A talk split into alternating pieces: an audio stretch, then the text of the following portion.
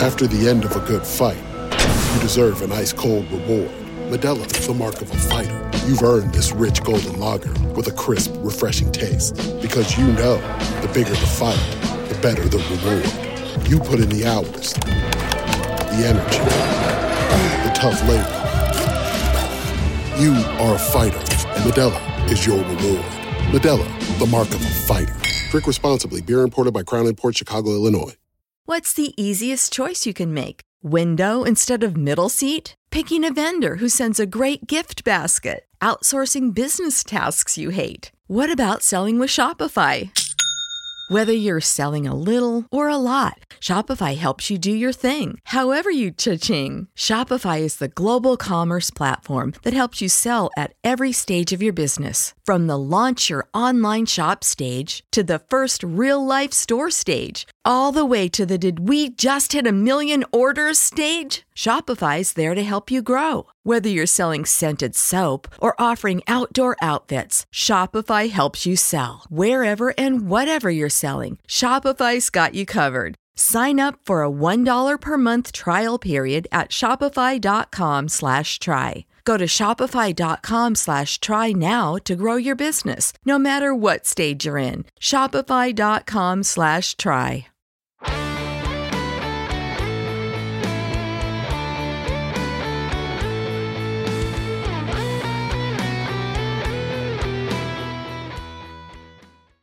Welcome to this week's edition of the Baseball America College podcast. I'm Teddy Cahill. Joining me, as always, is Joe Healy, and we will be joined a little bit later on by Long Beach State coach Eric Valenzuela. Very excited to talk uh, with Coach about the Dirtbags in his first year on the job there at Long Beach.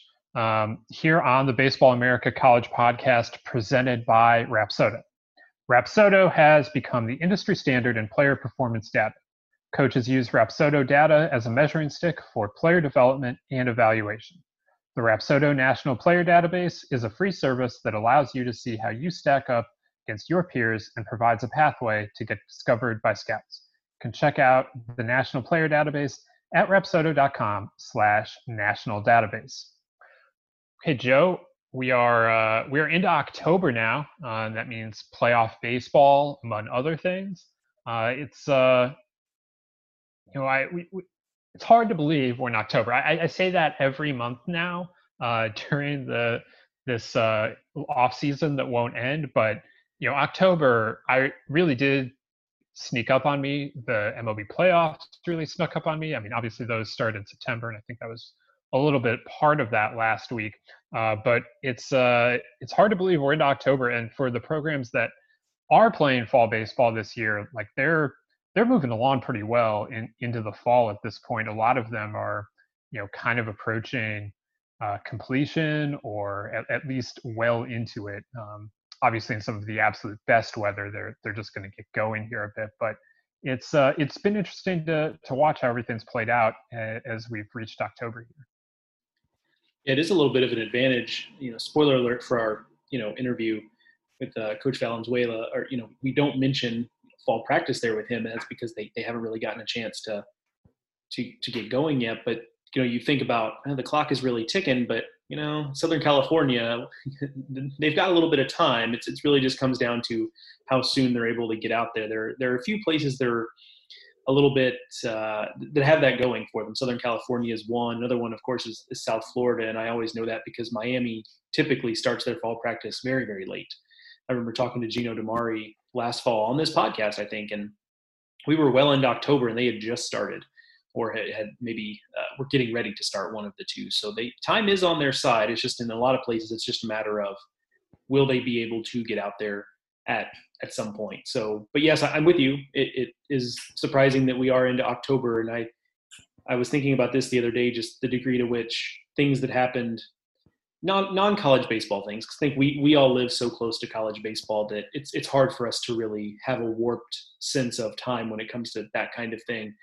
However, with non college baseball things, somebody was referencing Tiger King on Netflix, which is a show I, I did not watch, but many many people did back in March and April and it seems like that was both yesterday and also two years ago somehow. So that the pandemic has created this weird warping effect of time where time both expands and contracts, and that's how we end up with, uh, hey, look, October is here. So, um, but it has been nice to get the, the, places that can get out there and play some fall baseball. That has been nice. Uh, the, the teams out here locally where we are are mostly underway here, as far as I know, and they're, a little bit different rules about you know whether or not folks like us can can show up and take it in and, and versus not. But uh, the place I have been able to go, it's been nice. Like we, have talked a lot about searching for normalcy and, and, getting out there in the fall a little bit with a little bit of chill in the air and the sunny days has been has been a nice little piece of normalcy and has me even more excited for the, the coming season in 2021.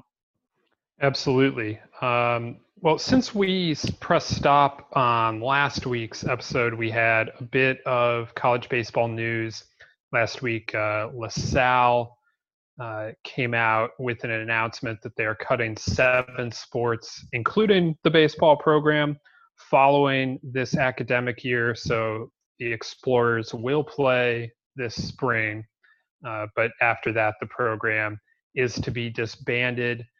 That you know brings the total program cut count uh, so far in 2020 up to four. They joined Furman, Chicago State, uh, Bowling Green was cut, but later, uh, you know, that that decision was was reversed, and, and now, um, you know, also uh, LaSalle joins that list, and unfortunate to to see any any program go away, uh, of course, but uh, this one, a part of a much larger cut in the uh, in the athletic department. In, in some of these other places, it you know Chicago State only cut baseball.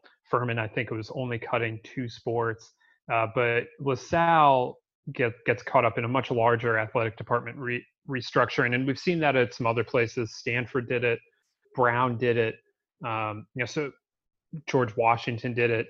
Uh, these were places that sponsored a very high number of sports. LaSalle is at 25 right now. They'll go down to 18, which is uh, much closer to the average uh, if you look around the country and especially at schools in the Atlantic 10, uh, where LaSalle plays. That's that's right at, right around average now.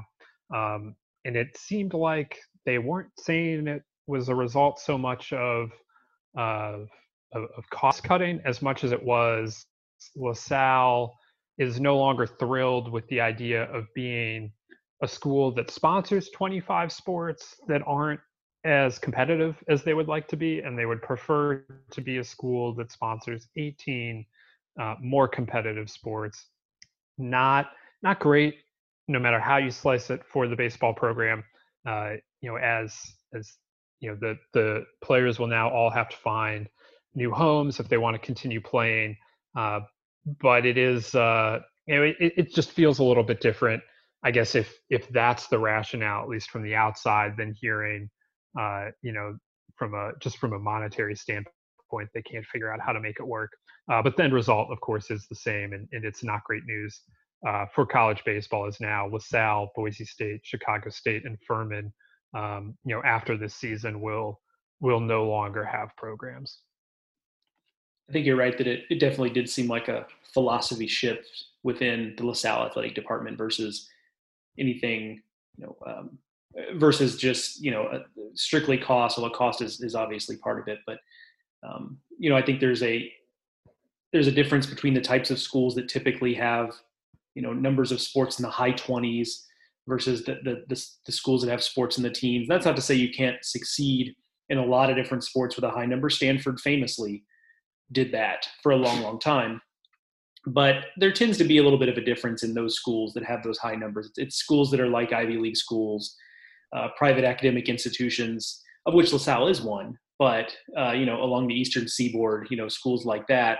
And what you see in a lot of those cases are those schools are big on athletics as just part of um, you know total student enrichment, and it's just a you know they offer all those sports as because they they just want those sports to be part of the campus community and they they want the most vibrant you know on campus stu- you know student life uh, experience they can provide and athletics are a part of that.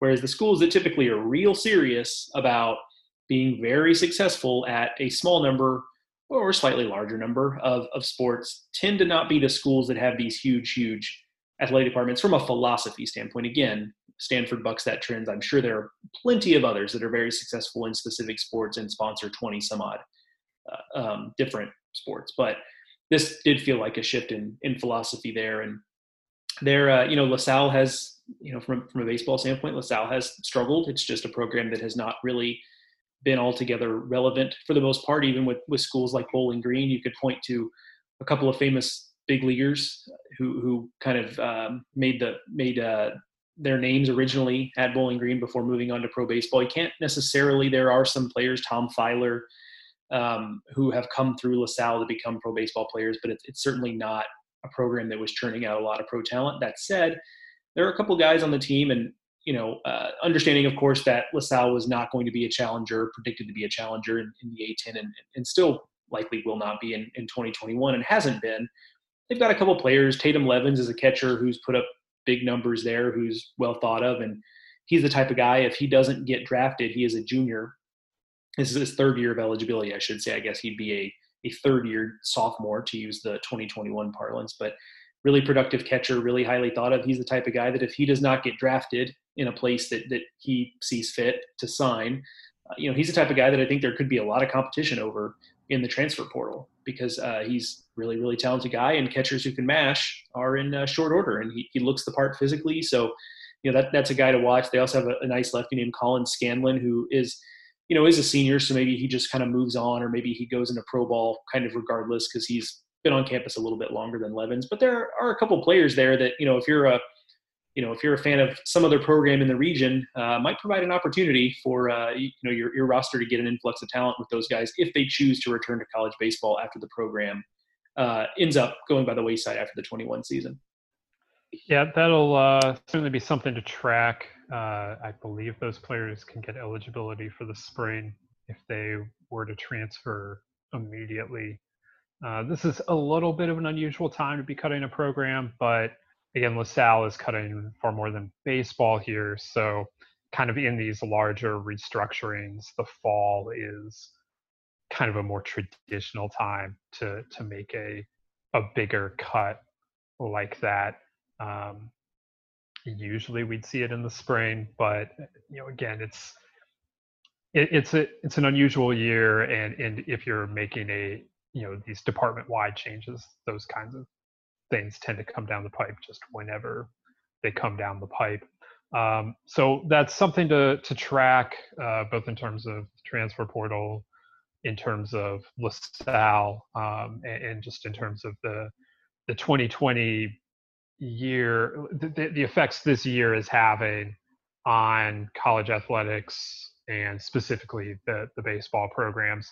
I believe now with this fourth program getting cut, um, like will as, a sport it will be neutral after this season. Uh, they we added some new teams coming up from division two this year and now with four programs going out or maybe this makes it negative one. I guess this will make it negative one but then st thomas has already declared its intention to reclassify from division three. So overall still uh, still going to be be neutral uh, we'll we'll see what continues to transpire in in this kind of space uh, as uh, colleges continue to to grapple with some of the the financial realities uh, that that the the pandemic has has wrought. Um, so yeah, that if you if you're interested in finding out more, there's a little bit more on on the website, but just something to uh, to track here in the A10 as this will be LaSalle's final season uh, with baseball program. All right, let's uh, let's shift gears. Let's get to Long Beach State coach Eric Valenzuela.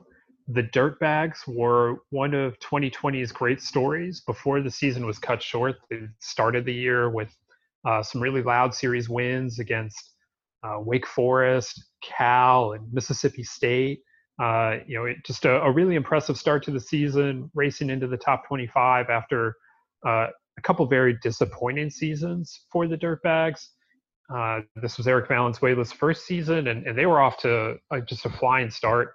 And so, I mean, we're already excited to see what he could do with the program. Now, you know that that this just ratcheted that up a, a little bit further. I think just seeing what what they were able to accomplish uh, so quickly in 2020. Now, what what they'll be able to do uh, moving forward becomes you know even more interesting as as they look to uh, compete with the likes of Fullerton and, and Santa Barbara there at the top of the Big West. So lots to talk about with Eric Valenzuela, and we'll get right into that after a word from my bookie. It's October, and at my bookie, that can only mean one thing: it's winning season. Winning season means doubling your first deposit. Winning season means free bets, super contests, survivor, and more. At MyBookie, winning season is all about your chance to win big. Bet NBA playoffs, Major League Baseball, UFC, NFL, and then some. The craziest sports October of your lifetime is here. It's simple. Make your picks, win big, collect your cash. Invest in your intuition. Select from hundreds of future bets, or you can bet games in real time with MyBookie's live betting. Put that big brain of yours to good use. Use promo code Baseball America, it's all one word, Baseball America, and double your first deposit. New players get up to $1,000 in free play, designed to add more excitement to the sports you love and the games you bet. Thousands of cross sport wagers, props, and parlays await. Sign up now to bet with the best and celebrate your victory. Your winning season begins today only at MyBookie. And remember, use the promo code BaseballAmerica to double your first deposit.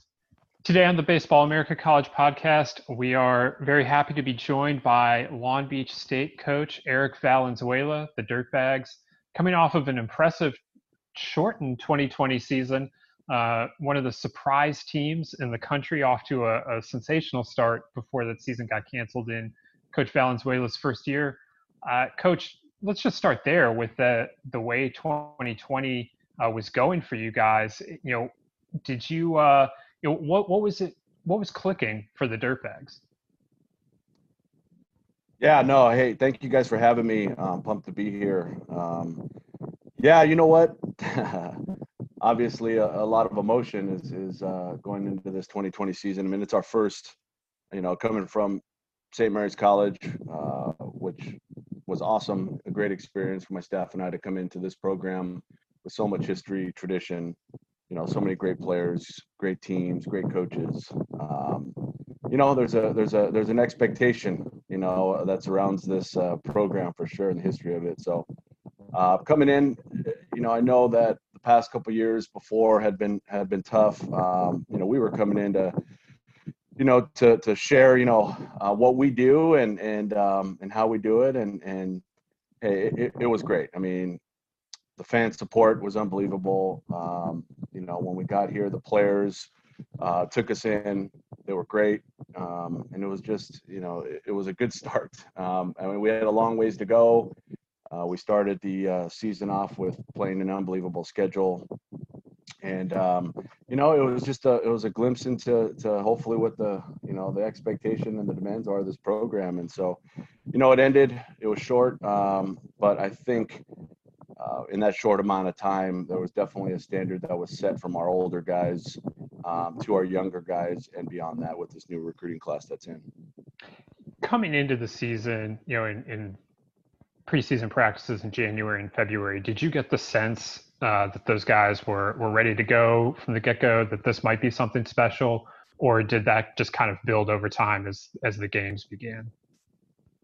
I think the what's good, you know, about you know, change is, is never easy, right? When there's a new coaching staff uh, coming in, you know, you think about the players and you think about, you know, um, them mentally, you know, so it's never easy. But I think what what was best for it is some of these guys kind of needed a fresh start. Um, and the good thing is we came in, you know, I mean, obviously we did homework on our on our roster and the guys that were coming back, but I mean, it was a clean slate. It was like, hey, you know, we're all here. You know, none of these we haven't coached you.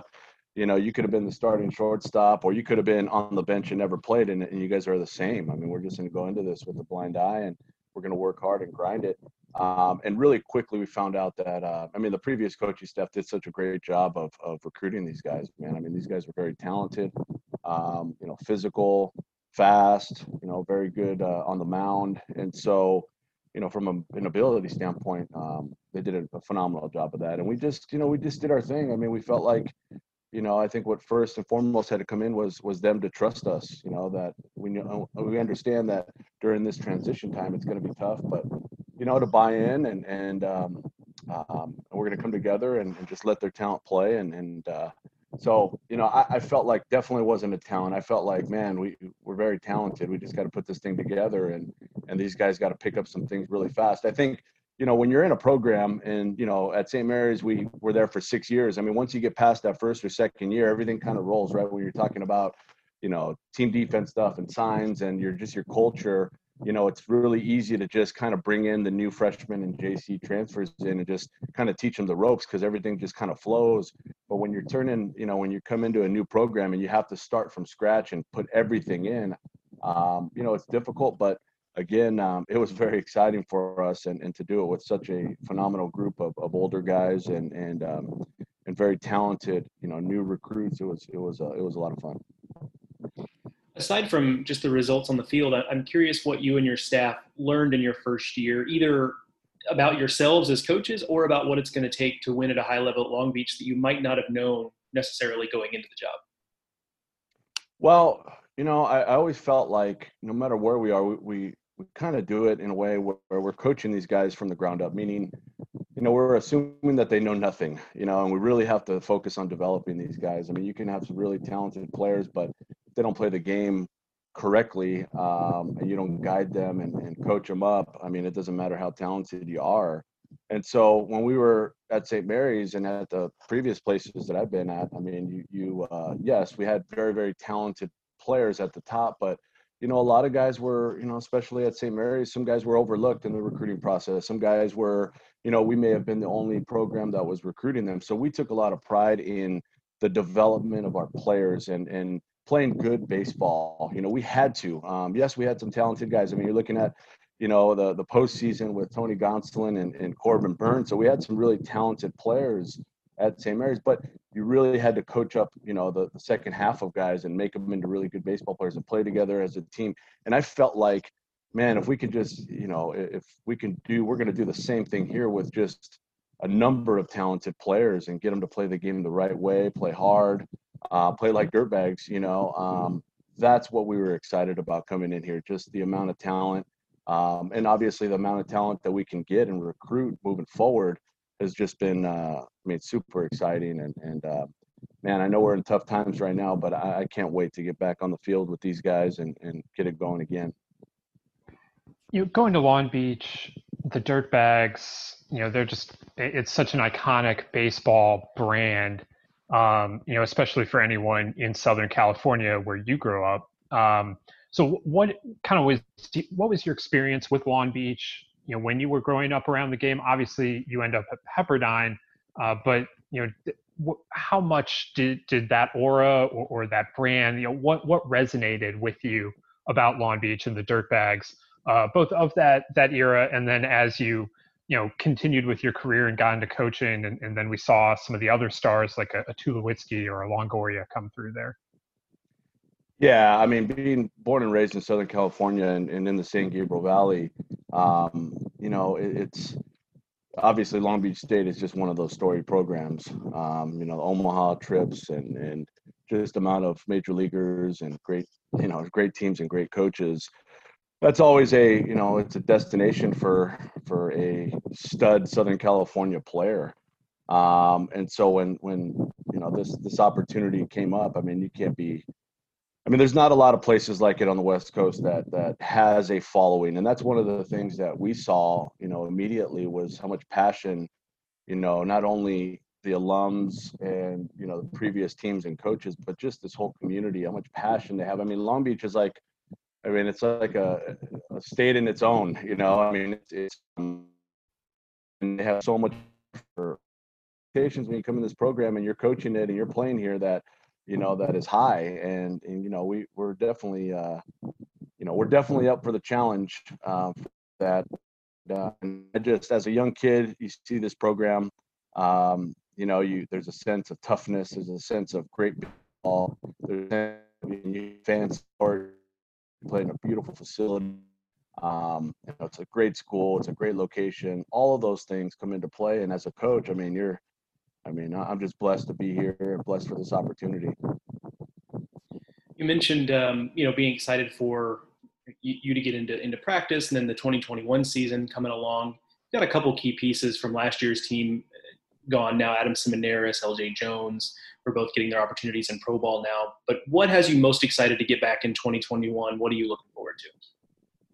Well, I think the excitement is is that you know what we were able to do in such a short time.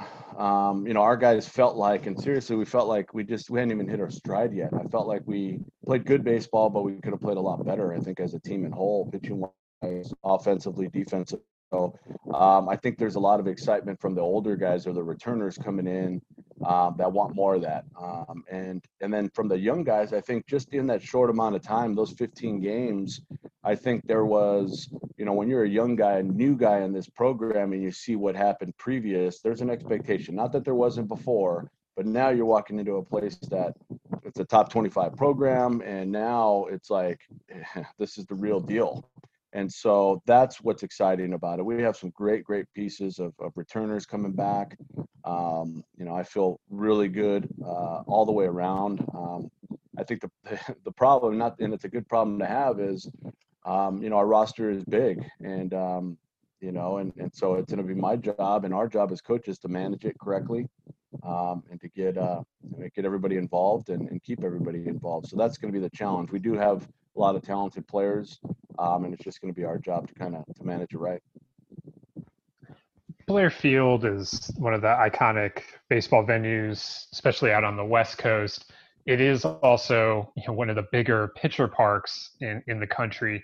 Does that factor into the way you want to play or the kinds of players you recruit at all? Is that is that a consideration at all, or, or do you just do you guys kind of just you know work with work with whatever the dimensions you have out there? Well, that's a great question, and and you know we've really when we got here we really had to kind of think about how we were going to go about this. I mean, obviously you're you're recruiting. Um, I mean, a lot of people want to come to school here, especially in the on the West Coast. I mean, it's a great place to go to school, like I said, and play baseball.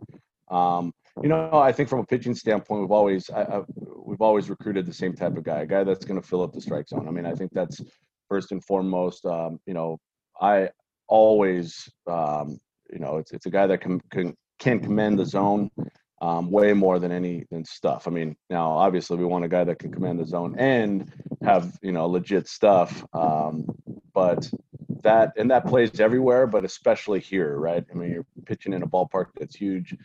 You know, you can throw 98 miles an hour if you're not throwing strikes and you're walking guys getting behind guys. I mean, that's not going to help in a big park. So strike throwers are key you know, from an offensive side of things, you know, I love it because, you know, Coach Brian Peters, I mean, he is to me, he is the best, you know, offensive coach in the country, and it's a, it's kind of a, um, it's kind. Of, I'm not going to say gorilla ball, but it is, it is swinging, it is playing for big innings, it's driving balls in the gaps and over the fence, and you know, when you're out there and you're talking to recruits about Blair Field, you know, you're going to get, you know, other coaches or you're going to get other people talking about, wow, man, it's not an offensive park. And I mean, you look at the big leaguers that have been out of here. I mean, those, those a lot of them are offensive guys. If you can hit here, you can hit anywhere. And um, I just, uh, again, from an offensive side of things, I mean, we're looking for guys that are physical, guys that want the challenge of playing in this ballpark. And uh, um, so, has it changed? I mean, you know, Coach Peters, uh, you know, likes a certain offensive guy, um,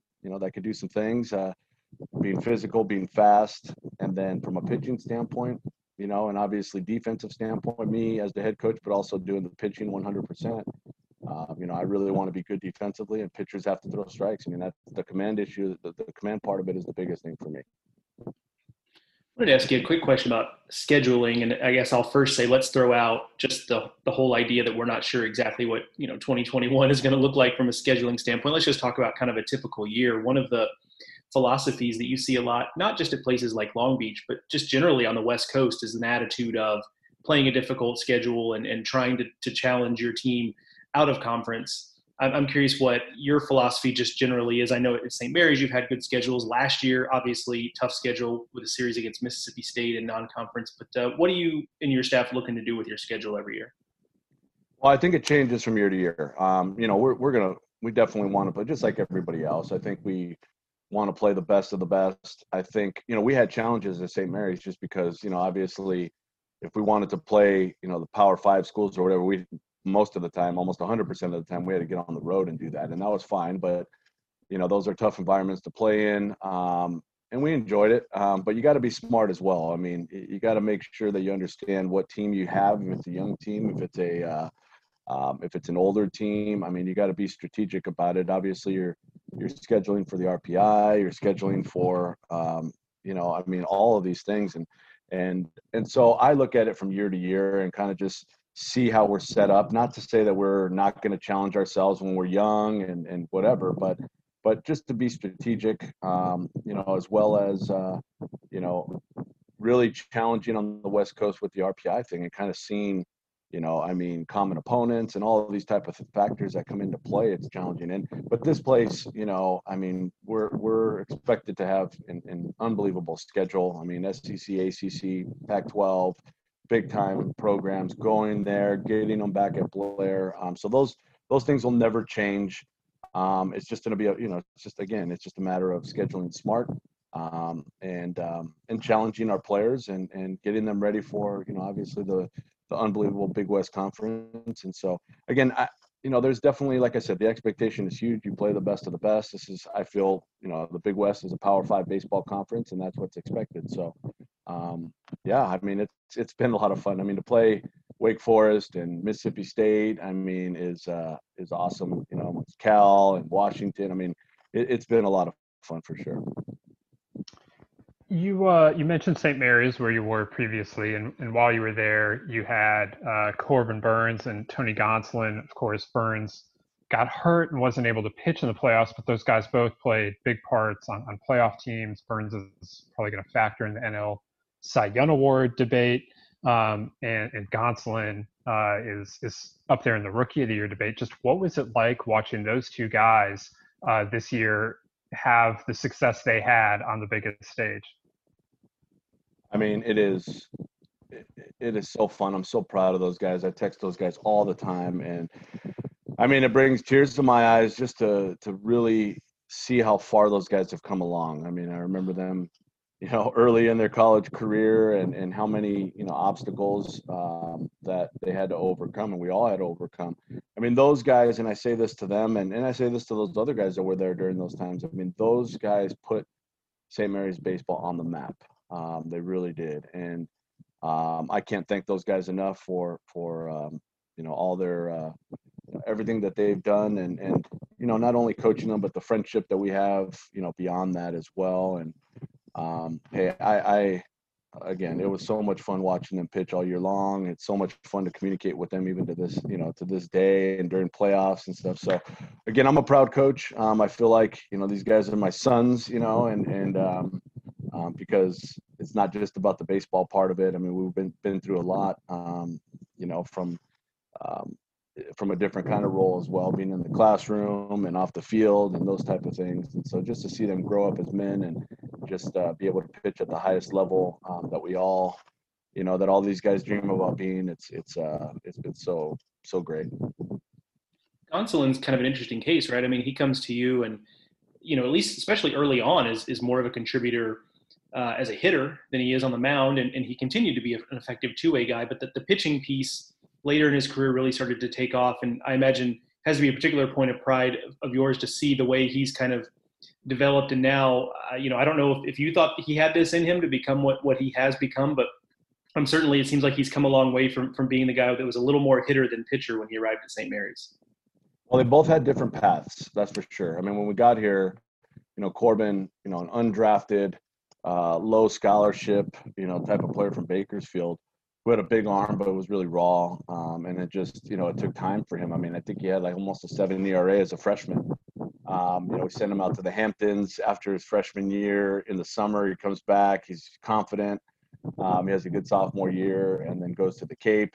He goes to the Cape because we were we had a kid named uh, Cam Neff, Cameron Neff, who was supposed to go to the Cape in Orleans, um, but he had pitched a lot of innings, and we shut him down. And they gladly they took Corbin instead, um, and he goes out there and and he deals, and then obviously the you know here he is. Tony was a different path. We came in and I mean, he hadn't even we didn't even know he pitched. I mean, he was an outfielder, and we were really thin the first year we got here, or get got to St. Mary's, really thin on the mound. And he had said, you know, he pitched in high school. We put him on the mound, and he had electric stuff. It was just raw. It was an outfielder that was pitching, you know. But I think that helped him as well because I, you know, I believe that these two-way guys sometimes. I mean, when pitching is like a like their fun portion of baseball, they just they go out there with no pressure and they have fun and they and they um, you know they, they pitch with a different mentality you know and so till the last day i mean till draft day for tony um, i mean he was convinced that he was going to get drafted as an outfielder. And i was telling him man your stuff is really good on the mound. I, am I'm, I'm saying that you're going to be a pitcher. And he said, coach no I'm, I'm, I'm a major league outfielder. I said okay. The dodgers draft him and sure enough as a pitcher and i mean uh, now look at him, you know, and he also can hit too. I mean, I'm hoping that they don't change that DH rule for uh, for everybody because he can really hit as well. I mean, I'm sure you, he's uh, I'm sure he's excited about that too. If there's one thing I know about pitchers who they all they all think they can hit, and he might he's he is one who can actually hit. But even if they can, all pitchers think they can. Well, let's not forget the the first game of our of our 2016 regional. We were at the North Carolina State regional, and we faced first game. We faced Coastal Carolina, who ended up winning the World Series that year. Corbin's on the mound, and the first run of the game in the first inning with two outs, the three hole hitter up is Tony Gonsolin. He hits a home run. We go up one nothing against Coastal. So that's a pretty uh, pretty crazy story. You know, we ended up losing that game. It was a war. It was a great game. Um, we lose that game, and then uh, obviously Coastal has has that uh, unbelievable run to win the College World Series. You know, growing up where where you grew up, I, I'm sure you were a Dodgers fan. Does that make that you know any more special now that you can see what he can do for the the hometown team of yours? Absolutely. I mean, I have to I have to be good though because remember the Angels were at where the long Blair Field was yes, the alternate yes. site, you know. So we've built a really good relationship with the Angels and their whole their whole organization. But yeah, I mean, growing up as a Dodger fan, um, but you know what? I mean, all these coaches would say the same thing. I mean, whatever if you coach these guys in college and and uh, you have relationships. You're I'm a Brewer fan. You know what I mean? I mean, I'm a I'm a Seattle Mariner fan with Ty France. You know, who was able to. Uh, I'm a Padre fan with Greg Allen. You know, I mean, it's it's uh, they're like your sons. I mean, if and that's that's how we've always had relationships with our players like that. And and and so yes, but I mean, Dodgers are are I mean, born and raised Dodger fan, and to have Tony wear that Dodgers logo across his chest is pretty cool. You uh, your dad is a boxing coach there in the area as well, and and so I'm I'm curious what what are the crossovers between boxing and baseball? Are, are you able to you know given your background are you able to draw on anything from boxing? hundred percent. I, think uh, you know I always I, I, mention him a lot because uh, he's a coach and he's done it forever. Um, it's a different type of coaching that he does. I mean he's saving lives. I mean he's getting kids off the street that that uh, he's he's taking them away from you know prison and and you know even even worse than that. And so um, you know I, I, use a lot of of his teachings and his mentality to our players. I always have. Um, and i just think it brings a, a, different type of toughness. I think it's it's at times what separates us from others. And, and that's what we're always trying to look for i think as coaches is what how are we going to be different than anywhere? How are we going to be different than fullerton? How are we going to be different than USC, UCLA. I mean, and so that's what I think as coaches, what you're always trying to trying to do. And I think this is where we're different. I think we've, you know, with this mentality that we have, um, you know, this boxing kind of Tyson mentality, as we call it, I think it's different, I, you know, than anybody else. And I think where they kind of gel a little bit is, you know, I explained to my guys that, um, you know, it's the preparation of it. You know, I talk about baseball and being prepared um, we have to prepare like boxers. I mean, when it's all said and done, you can, if you're not prepared in boxing, I mean, you can, it causes a lot of, it can cause pain. It can cause physical pain if you're not prepared. Um, when it comes to baseball, we have to have that same mentality, you know, from an individual standpoint and as a team. Um, and just the fact that, you know, I've been able to take my team to my dad's gym and, and uh, work out and, and uh, go through some team bonding stuff like that has been uh, has been awesome. And I think they they love it. I mean, they love it. Um, they're they're all about it. We talk a lot about. Um, you know, I show them clips about you know uh, boxing clips about comebacks and about you know just that mentality and their body language and how they train and Um, all of those things come into play, and I feel like that's our difference. I feel like that that's if that's expected, you know, from your team, and it's expected, and it's coming out of your coach's mouth over and over again. That is definitely going to translate to the baseball field. We are going to be tough. We are going to play hard. We're going to play with a little chip on our shoulder, and we're going to be mean. And and um, I think that's mentality, and that's the mentality that is bred when you're a dirtbag as well. You know, and I think that's that's where um, it's a good fit. You know, I feel like you know the, the history and tradition of this program is built on that, and we want to help take it to the next level. I mean, that's that's uh, um, that's what we're here to do. And and again, uh, yes, I, I, I love the man. He's he's a he's a mean old man, but he's uh you know he he again he's he's my mentor. He's my everything, and uh, uh it's been uh, yeah it's it, he's really helped me become the coach that I am for sure you know, I'll make a little bit of an assumption here that with your dad being a boxing coach, you've seen, um, you know, you, you, have seen a, a, boxing match or two in your life. Now, I'll put you on the spot a little bit and, and ask for a little bit of a comp. You know, there's the, the dirtbag style of, of baseball, and that that obviously is a, is a very um, a famous brand, like we talked about earlier. Is there someone in the you know famous or otherwise, someone in the world of boxing that you recall watching that you think is is a dirtbag in that same way? However you define that in the, in the boxing ring, I'd be curious if if there's a boxer out there that you think could step on the baseball field and, and bring that type of mentality, um, but just in the ring? Well, I think um, yeah, that's an awesome question. I mean, my favorite boxer of all time is marvelous Marvin Hagler, and even to the point where my I have a boxer dog who's 18 months and his name is Hagler. Um, but um, I mean, I show him a lot of clips. You know, I show him Diego Corrales, who's a who's a boxer. He actually passed away in a motorcycle accident. But you talk about a warrior. You talk about a guy who. I mean, there's a clip of of if I mean, if you go on YouTube and you watch the tenth round of Diego Corrales and um, and um, uh, Castillo, um, Jose Luis Castillo. There's a tenth round where he gets uh, where Diego Corrales gets knocked down twice and he's out. Um, and then and then he he lands a left hook and buckles him and then comes in and ends up stopping him with with about 30 seconds left. And i mean i show that clip every single year to my to my uh, to my guys just about just never quit never give up um, keep punching. Um, that is that's my favorite clip of in on youtube um, is that one for sure. But i mean we have things like we call it tyson mentality. I don't know if you've seen our the back of our helmets but i give these guys you know i mean you look at Ohio State football and Michigan, they have all those stickers on their helmets. We give out stickers that have a Mike Tyson face on it with a tattoo with his tattoo face on there.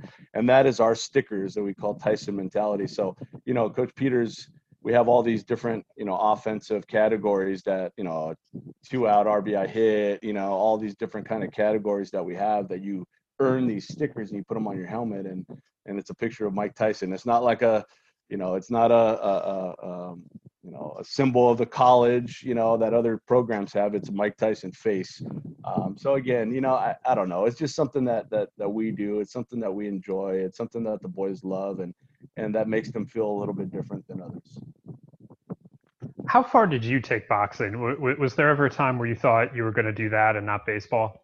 I did and to this day it's my favorite sport. I mean i hate to say that being the baseball coach but you know, as a young guy, always being at the gym with my dad, and and um, even to this day, my sons. You know, we have a we have a, a, slight gym in our garage. You know, that I work out my boys. Uh, I have twins that are ten years old, and we work out all the time. That it's my love. I mean, it's just like anything. I'm a baseball coach, and my you know my twin boys they love baseball, right? I mean, their their dad is a coach, and they uh, come with me to the field, and you know um, you know, I help him. We work out all the time, so it's the same thing. I mean, I was at the gym since I could when I was a baby. You know, being around my dad, and you know, he he was so good at his job. I mean, even to this day, he's had world champions. He was, you know, an assistant, uh, you know, in the '84 Olympics. Um, you know, and and um, so you know he's done the amateur thing he's had amateurs he's had pros um, you know and just being able to to be there and train and and be with him i mean he wanted something different for me you know i, I think in his eyes you know boxing was was uh, you know it was kids that were he was saving getting off the streets and and having them you know teaching them discipline and teaching them uh, you know responsibility with me i mean his ultimate goal was was you know for me to go to college you know and and there was no baseball in my background at all and and just happened to you know i mean at some point be a pretty good baseball player, but boxing was, I mean, that was always my love, man. That was, that was it. And even to this day, um, it is, it's my love and, and I love it. And it just, it, that's my hobby, you know, golf for people, um, you know, different hobbies. Me, it's, it's boxing for sure. We'll wrap up here with uh, what, what Teddy has described as the most important question we've been asking all of our guests, probably the last five or six we've had on. So we'll, we'll pose it to you. Uh, describe to us your favorite sandwich. Ooh. Pastrami sandwich from the Hat is my favorite. You ever heard of the Hat? No, I haven't actually. Is yeah, that, is that out Hat. there? I, I, yeah, Southern California. I don't know if it goes beyond Southern California or maybe the state of California in whole, but it's called the Hat. So next time you're at uh at Blair Field watching the Dirtbags, we're gonna get you a pastrami sandwich from the Hat. That sounds like a plan. I'm I'm I'm down for. I like I, I like sandwiches that are kind of in that um that Italian mold, you know, with things like pastrami and, and salami yeah. and, and things like that. It's it's a little it's heavier not, sandwich, but it's, it's not. It's I was just gonna say that it's not healthy one bit. But it is, but it but it but it is very. I mean, you think sandwich, you're thinking like tuna, healthy. You know, no, no, no. Pastrami sandwich. yeah, you're, you're you won't be hungry for a month. Yeah, yeah, it'll be well worth it though in the end. For sure. like uh, like Joe said, that is uh, that's as important as we get here. You know, we, we talk a lot about baseball, but when it when it comes right down to it, the, the sandwiches that, that's what we really want to hear about. Uh, that's awesome, guys. Well, Coach, we really appreciate you taking the time today. Um, you know, we're excited to see what the Dirtbags look like in 2021. It was uh, such a great start to 2020. I wish we could have seen it finish, but we'll be excited to uh, to follow along next spring when you guys are, are back out on the diamond. For sure. Yep. And I know it's been a challenge for everybody. And, and, you know, I mean, some schools are starting and some schools aren't. And, you know, it's going to be a challenging 2021. But like I told my players, I mean, it's, it's, uh, this is great. And let's make it a great story in the end. You know, let's, let's, uh, you know, we haven't been able to do anything, you know, on the field. And we may not be able to do anything on the field till January. And when other teams are. And let's just make it a great story. Let's, you know, let's think back to the time when we weren't doing anything and others were. We're going to find a way to be successful and win. So, we're excited, and I appreciate you guys having me.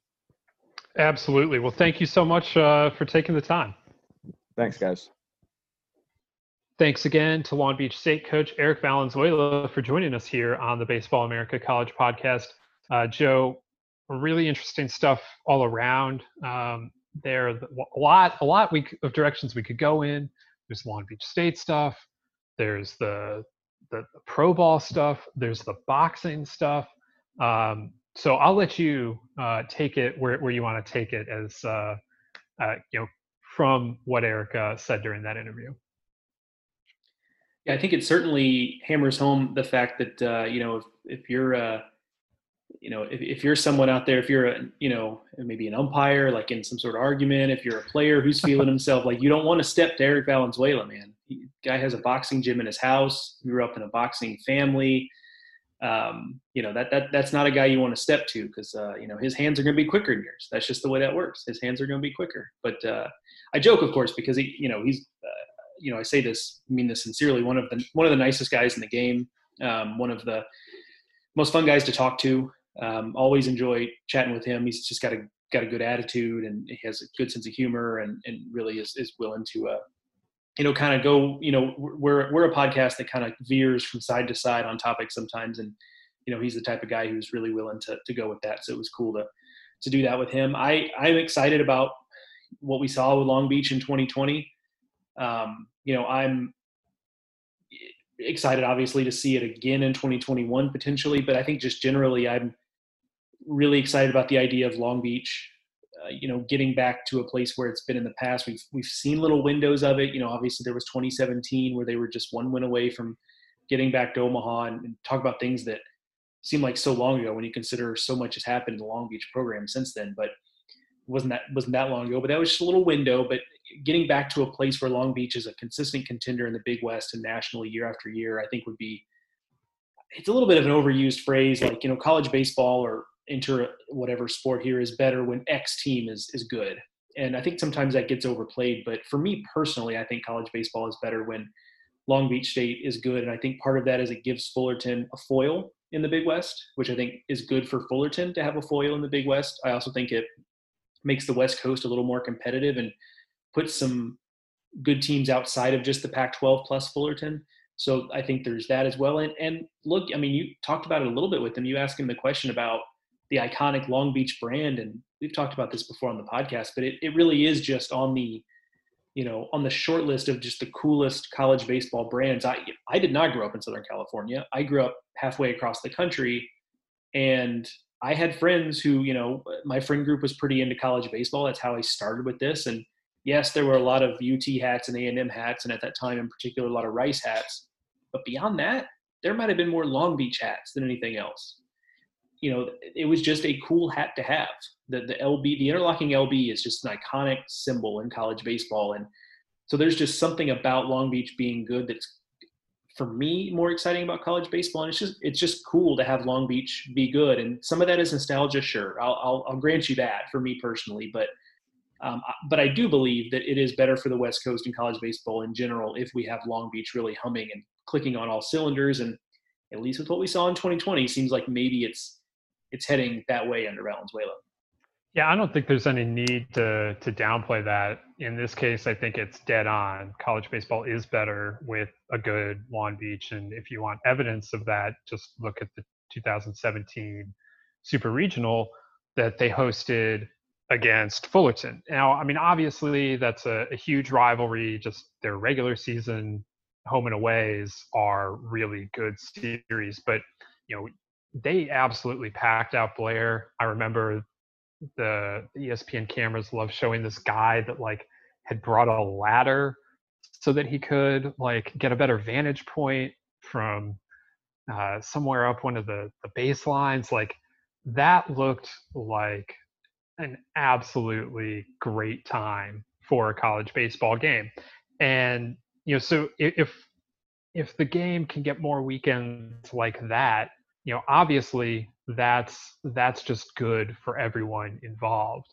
It's you know best for the dirtbags and, and, and their fans, but if you can have that kind of thing going on, I don't care what part of the country it is, you know, that's you want those programs to be as engaged as possible. And then when you, you know, add in the the history that Long Beach provides, um, when you think about the big leaguers that have come through there, the fact that they play at, at Blair Field, this uh, again, you know one of the iconic college baseball stadiums, it, it really becomes uh, a much bigger thing that that program be able to uh, to come out and compete at, at, as high a level as they possibly can.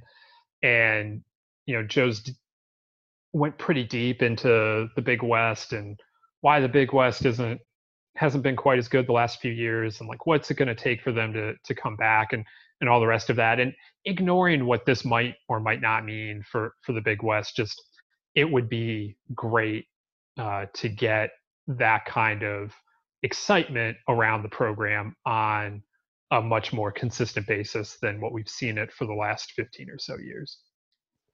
Yeah, I don't. So this, what I'm about to say, is not to disparage, certainly not to disparage UCLA, because I think you'll find no greater uh, advocate for John Savage and what he has done with that program, and just year after year after year after year, losing guys, but just continuing to, to plug guys in, and it, it seems like they really do just just reload. So they are operating at, on a higher level than any other program uh, on the West Coast, save, I guess, Oregon State. Well, that's like a different discussion because they, they are way up in the Pacific Northwest. But so I don't know exactly what I mean by this, but to me, Long Beach and Fullerton, when those programs are good and when that rivalry is really hot, that's kind of the heart and soul of West Coast baseball to me. And I, again, I don't know what I mean by that, but I feel that and I, I, I believe that and some of it I think is the there's not a lot of glamour, even though it is Southern California. There's not a lot of glamour there.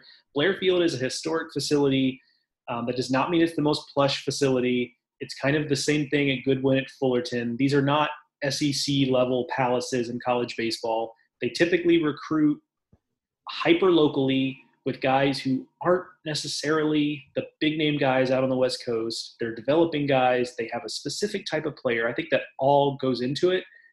But I just, I think that is kind of the heart and soul of West Coast college baseball. Those two programs going at it like they do and both being good and competing to go to Omaha.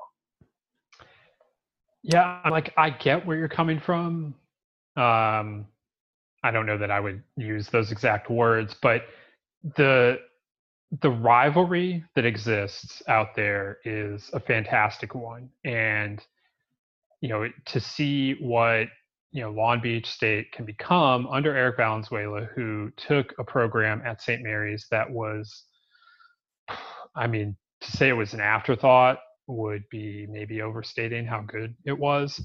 Uh, you know, they'd never been to the NCAA tournament, and you know he made them very much relevant within the West Coast Conference. Uh, took them to the NCAA tournament, and you know produced you know some big league stars just in in a few short years there. To to have that, you know, the the energy that created that now coming down to Long Beach, I it, it has the potential to really uh, you know become something special there. And so I'm I'm very interested to see where that goes. I'm also eh, struck by you know what he was saying uh, just about the, the the time that they had at St. Mary's with uh, with some of those guys. I mean, you, you think about what they had there in, in Burnes and, Gonsolin and, and you know they they really had some special teams there that you know, it, it, it's it's just remarkable to look up and, and see an NL Cy Young award debate that's going to include Corbin Burnes. It's probably going to be Trevor Bauer's award, but it, you know, look for Corbin Burnes to get a lot of votes. And you know, we'll, we'll see how the NL Rookie of the Year shakes out. That's a very complex award this year, but you know, Gonsolin's going to be a big part of that, and you know, he's he's become a, a pretty important piece for the Dodgers and you know, it's just interesting to hear. I'm not surprised to hear, but that right up until the very end, you know, he thought he was going to be uh, a big league outfielder, and now he's he's found his home on the mound. Yeah, I, I um, yeah, I found that story kind of funny too. It's it's kind of um, you know, it kind of speaks to uh, you know maybe it it shows that uh, you know sometimes what a sometimes what a player is best equipped to do at the next level is not necessarily what they what they want to do. And I don't know if that was really the case with him necessarily, but it does sound a little bit like Gonsolin was like, nah, I'd really just like to hit. And um, so for his sake, I don't, you know, for me personally, I'm okay with the DH in both leagues. But for his sake, you know what? I hope he gets to continue to hit because uh, if he wanted to hit that bad in the big leagues, I, I certainly hope he gets that chance. And you know, we are in a little bit of a, a glory age for two-way players, the big league level. So you know, maybe maybe there is an opportunity for him to do a little bit of that. But yeah, cool story. And that, those are the types of things that they did at St. Mary's. You're right. I mean, afterthought is is is probably giving them too much credit before Eric Valenzuela got there. And I think if you're really looking for evidence of what they can build there, um, there are some times where you will get a coaching staff at a small school that that program gets hot very quickly and then they're out. Uh, you know, they're there a couple years. They have this big success with the first group of players that comes through and then you know they're on to the next job and i don't begrudge them that um, but you just still are left with questions about okay how sustainable is what you're doing here?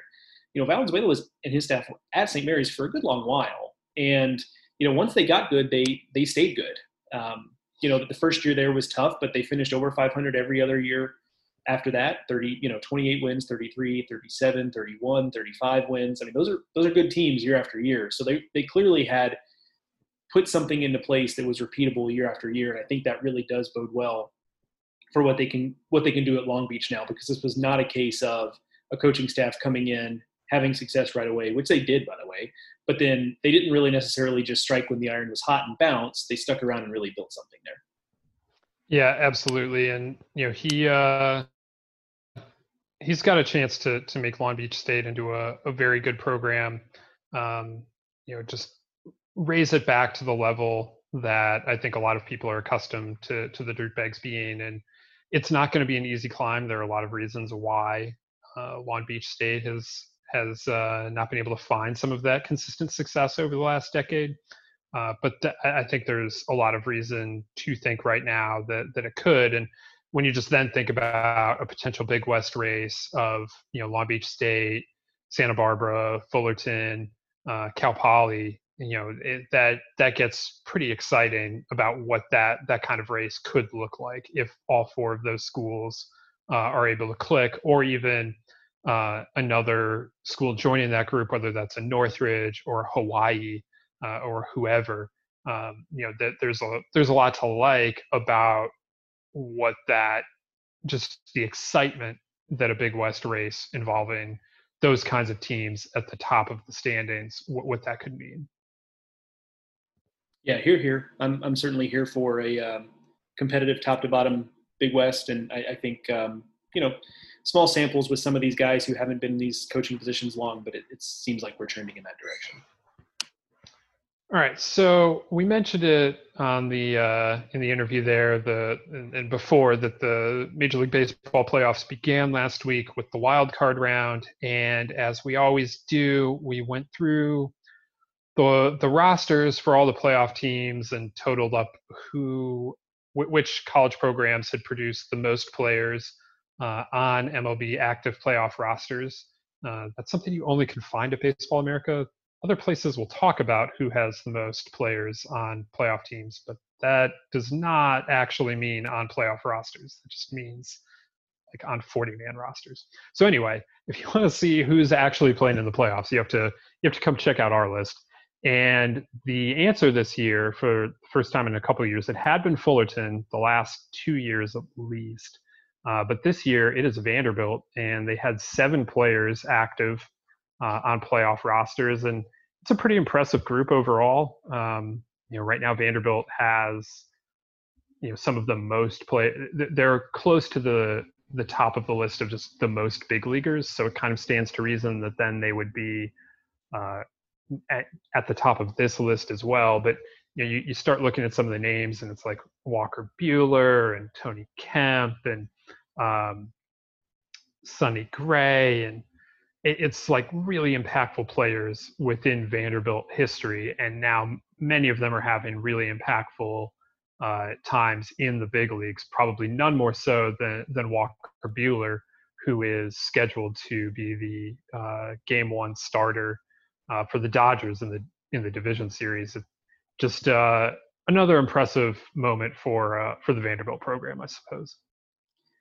No doubt about that. Yeah, and it's it's it's a, it's a list of guys that strikes me as a as a group. Not not all. I mean, there are some guys on, on the list for them who have, who were in the program um, a generation prior, if you will, put it that way.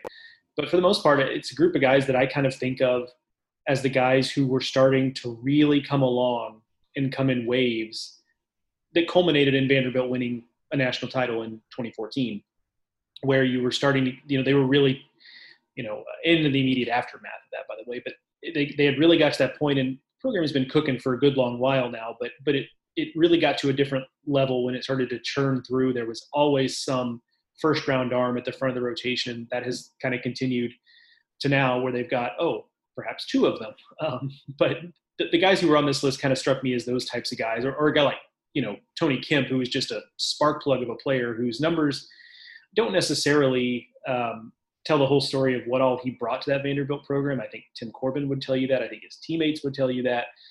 Now he did also win the SEC Player of the Year, which I had forgotten until you reminded me of that. Um, that I would not have pegged Tony Kemp as an SEC Player of the Year guy, but um, sure enough, 2013 he was that guy. So um, yeah, it was uh, not a surprise to see Vanderbilt be on top of that list, especially when you start to look at you know the, the, the types of guys they have at this in this position in particular, the pitchers uh, who, who, factor prominently um, in that group. And then when we when we rank them for what came out this this Monday, those guys are near the top of the list of the of ranking the guys who are involved in the division series who are college stars. Yeah, so let's uh, kind of transition to that list. Um, we went through and we had this idea of like okay we have we know who the which programs produce the most talent but who are the most talented individuals? And initially i think joe and i kind of set out to include all players from playoff rosters and then we kind of realized that like oh the division series start on the day we're planning on releasing this list. Let's just actually focus on on those players. So thereby we eliminated uh like three players of the year um, from the list. Trevor Bauer among them. Matt Wieters is not a player of the year. I don't have the list up in front of me if you couldn't tell, but you know those, those two guys I, I, remember you know move out of of the the list. So we're, we're still left with a, a really sal- solid group, uh, topped by Mike Zunino, who won the the Player of the Year. Uh, you got guys like Swanson and Bregman and and George Springer. And you know, it's uh, it's an interesting list to look at just when when you consider the uh, the amount of talent that is still playing in the in the postseason that, that's playing on the biggest stage, having you know big moments on the biggest stage, and you know what they were able to accomplish in college. Just to look back at some of the highlights of that and, and what some of the, these players were able to do. I don't know. Is it? I found it to be an interesting exercise. I know Joe actually did most of the, the hard work in looking up statistics and, and the like, but it uh, you know just just being able to, to read through it is you know it, it's it's a trip down memory lane for a lot of these guys, but it's also just a reminder of how good uh, a lot of these players are in college baseball and then continue to be once they uh, reach the big leagues. Yeah, I had I had fun putting this together for a number of different reasons, and it's really not necessarily for the guys at the top of this list. It's like, yeah, okay, yeah, we remember Mike Zunino was great, Bregman, yep, sure, Swanson, Springer, yep. But it's kind of the surprise. There were two things: the surprises of the guys that were higher on this list than if you had just asked me roughly before I started this exercise, where in the top 25 would you have put this guy? There were a couple that stood out to me. One of whom was Drew Pomeranz, who comes in fifth on this list. If you'd have told me, based on his college career, he would come in ahead of two Vanderbilt guys and Kyle Wright and Walker Buehler and Gerrit Cole in particular. I don't think I would have believed you, but I had really forgotten how good Drew Pomeranz was. I mean, 344 career strikeouts and 267 in a third innings. I mean, that's that's a pretty absurd strikeout number there. And uh, I did not expect we'd be looking at Drew Pomeranz in the top five, but but we were. And you know, another Mississippi guy, Jonathan Holder, in the top 10. Now, talk about dominant closers, my goodness. And he was really kind of that you know what what the major leagues have discovered in the last several years that college teams have known for a long time and that's that a closer doesn't have to be just the ninth inning guy and holder's kind of a classic example of that where you know he was a multi-inning guy. Sure he collected a ton of saves but he was really more of a bullpen ace than he was just a strictly a closer. And those were two guys in the top 10 that i probably would not have pegged as top 10 guys. Yeah i uh, i would agree definitely on holder Pomeranz, like I don't know where I would have placed him, uh, just mentally, but he is a guy that you know was a, a, a top five draft pick. So uh, you know you see that and like okay, that has to have been a really good college career. Uh, but then to see exactly how good it was, you know that that's um, it, it, it is a very very impressive uh, career when you look back on it and you know making this list also was you know you're asked to you know compare and contrast some different player types you know so Gerrit cole of course now one of the best players in the big leagues was the first overall pick but you know also has some numbers that are you know not elite uh, when when you look at his college career um, they're still very, very good, and, and he's very deserving of, of being on this list in the top 10. But, uh, you know, you, you think about what Gerrit Cole has become, and it's a, kind of easy to forget that, you know, you, you think about what he's become, you consider that he was the Friday starter for UCLA for two years, and that includes a year that they were the national runners up. And, you know, it, it would be easy to think like, oh, well, he was like this just incredible college pitcher, like think Stephen Strasburg's junior year for like three years or something. And it wasn't quite like that. He needed some time to to grow into who he's become.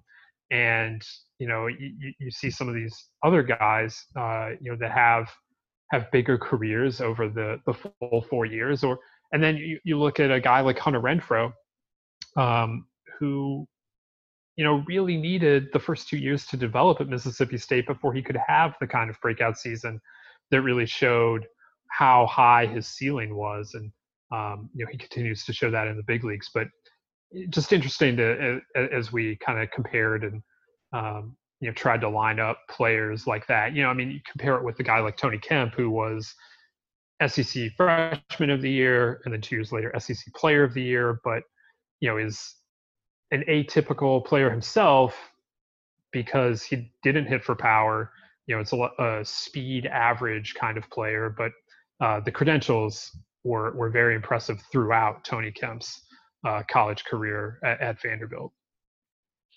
A couple of the other things that stood out to me as I put this list together, as I just kind of do the let's remember some guys thing here were so one was was Brett Gardner, and specific to Brett Gardner because he's not that anonymous a player. He's been on the Yankees forever and he's a well-known guy. But Matt Carpenter of the Cardinals gets held up, rightfully so, as kind of this great player development story of he was a, a fifth year player at TCU and he was a nice college player, but he was never a superstar. And then he gets into the into pro baseball and he, he really kind of continually reinvents himself and, and becomes this super productive big leaguer. Well, Brett Gardner is somewhat a similar story. He was a four year guy, not a five year guy, but he had a slow start to his career at College of Charleston. He kind of started to put it together. And then by the time he was a senior, he hits 447 as a senior at College of Charleston. And so, uh, safe to say, he really figured it out. And that was, by the way, for those who who aren't well versed in the history of it, that was a really good College of Charleston program back then. I mean, that was a he was gone for this, but in 06, they get to a, a super regional. They won something like 48 and 47 games his last two years there. So really good player on a really good team. Obviously, has turned into a really good big leaguer. There were also you mentioned Hunter Renfroe as having that one big breakout season. Arkansas pitcher Ryan Stanek was kind of the same thing where he was a nice arm his entire career in Arkansas, but he just went nuts his junior year and had like a one. I don't have his page here in front of me, but I think it was a 139 ERA his junior season, which is insane. Um, and it's kind of a weird stat line because the ERA really stands out, but his strikeout rate was good, but not great. And so perhaps a super analytically minded analyst would tell you that maybe he just had a lot of batted ball luck.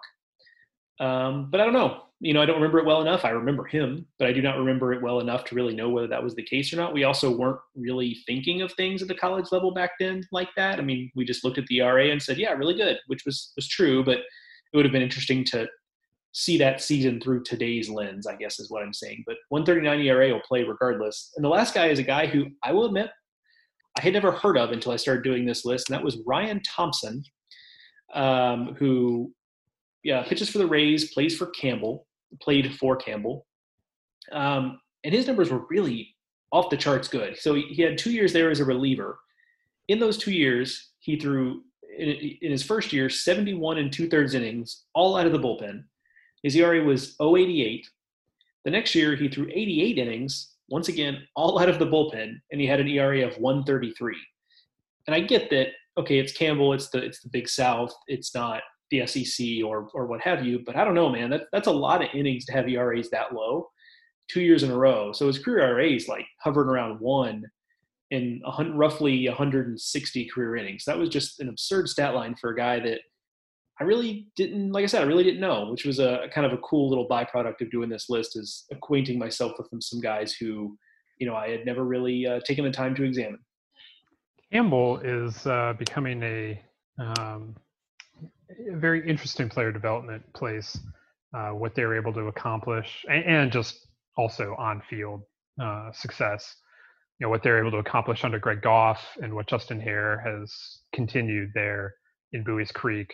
Um, you know, it's they're under the radar now.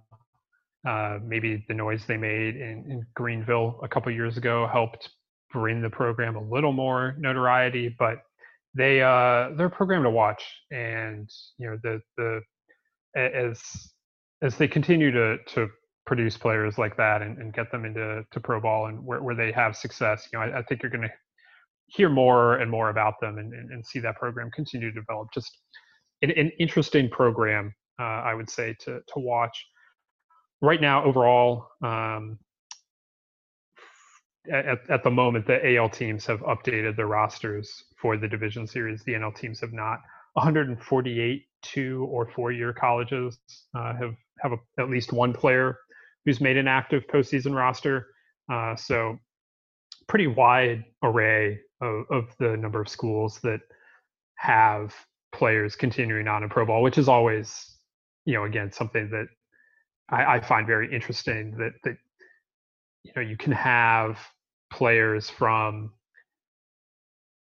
you know the South Dakota State has had two players here on active rosters in pro ball and or in, in the playoffs, and you know South Dakota State, you know, is is a, not a school that we we spend a whole lot of time talking about uh, when we're just talking about college baseball, but you know, good baseball players come from everywhere. and you know they the the scouts out there do a great job at finding these players and you know player development and pro ball continues to develop them but you know it, it starts in college for you know a lot of these guys and or continues it starts in high school and, and earlier for everyone but but college is a key point of development for a lot of these guys and uh, you know i think you see some of that reflected here as as you watch the playoffs um, know, so hopefully you can you check out the uh, top 25 uh, ahead of the division series as, as you're you're watching those games uh, from from Southern California and Texas this week. All right, so that's going to do it for us today on the Baseball America College podcast. Um, Want to encourage you to subscribe wherever you're getting your podcast, whether that's uh, Stitcher, Spotify, Apple Podcasts. Not only can you listen to us, uh, but you know daily throughout the postseason.